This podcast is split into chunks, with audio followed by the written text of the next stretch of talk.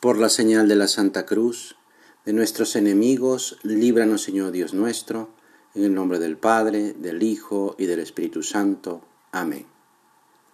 Señor mío y Dios mío, creo firmemente que estás aquí, que me ves, que me oyes. Te adoro con profunda reverencia. Te pido perdón de mis pecados y gracia para hacer con fruto este rato de oración. Madre mía Inmaculada, San José, mi Padre y Señor, Ángel de mi guarda, interceded por mí.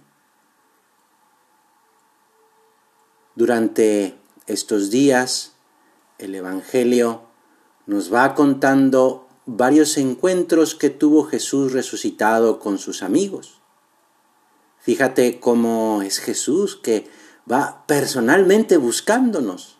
Él podía perfectamente presentarse a la multitud en la ciudad de Jerusalén, por ejemplo, y decir, hey, aquí estoy, estoy vivo, he resucitado.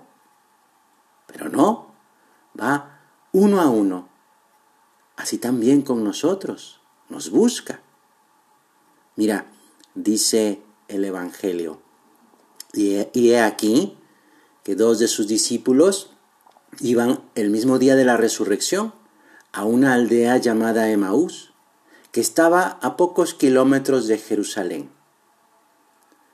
Y además iban hablando entre sí de todas aquellas cosas que habían acontecido. Es fácil imaginar, siguiendo el relato de la Biblia, el contenido de aquella conversación. Aquellos amigos irían platicando, pues, que han esperado ardientemente en Jesús seguros de que era el Mesías que habían prometido los profetas del Antiguo Testamento. Quizá recordarían sus grandes milagros, las curaciones a los enfermos, sus discursos, sus parábolas tan entretenidas y tan profundas, el entusiasmo que sabía pues suscitar en la gente, en la muchedumbre, y también recordarían su captura, las acusaciones de los judíos, de los fariseos, la tortura que había sufrido hasta morir clavado en la cruz, como si se tratara de un malhechor. Esa aventura espléndida en la que habían creído, pues se ha borrado como la niebla ante los rayos del sol. No les queda otra cosa que volver a la monotonía de su vida de antes. Pero Dice el Evangelio, sucedió que mientras hablaban y discutían entre sí, Jesús mismo se acercó y caminaba con ellos, pero no pudieron reconocerlo. Así nos pasa, ¿eh? Estamos metidos en nuestros rollos y, y no vemos a Jesús que nos acompaña en nuestra vida, nos busca, pero respeta nuestra libertad.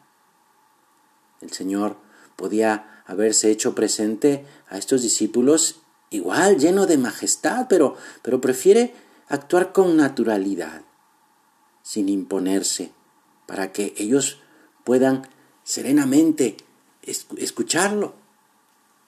Dice San Juan Pablo II, escribió que desde la eternidad Dios ha pensado en nosotros y nos, haya, y nos ha amado como a personas únicas personas irrepetibles, llamando a cada uno por su propio nombre, por nuestro nombre.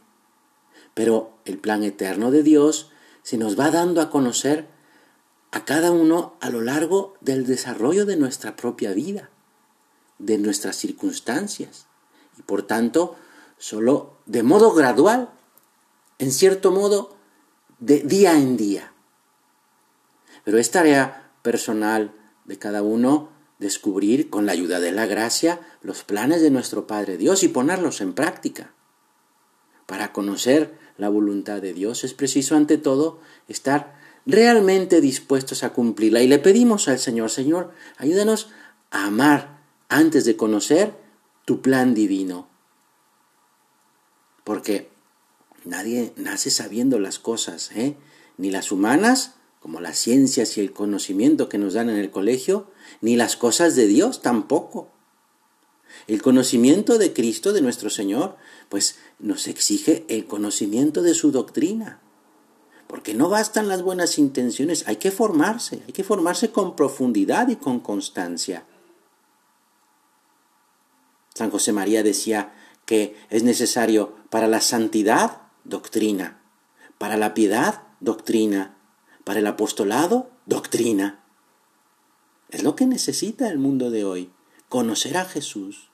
Muchos problemas se arreglan ganándole a la ignorancia, conociendo las verdades de Dios para descubrir, cumplir y amar ese querer de Dios en nuestras diversas circunstancias de la vida, es necesaria la guía de la inteligencia que iluminada por la fe, pues nos permite descubrir cuál es esa voluntad de Dios. Aquí pues radica la importancia de formar bien la cabeza, de adquirir doctrina, de estudiar las cosas de Dios para alimentar una fe que obra por la caridad, que actúa con la caridad.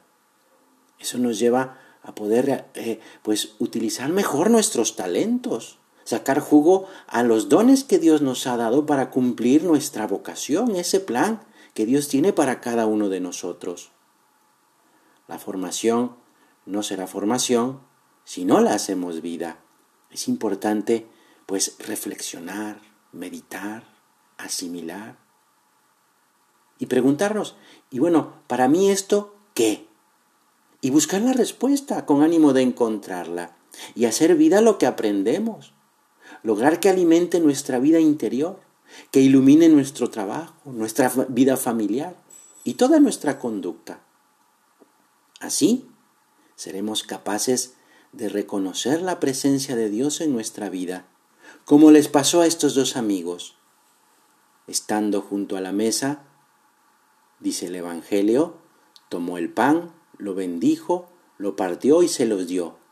Entonces a estos amigos se les abrieron los ojos y le reconocieron.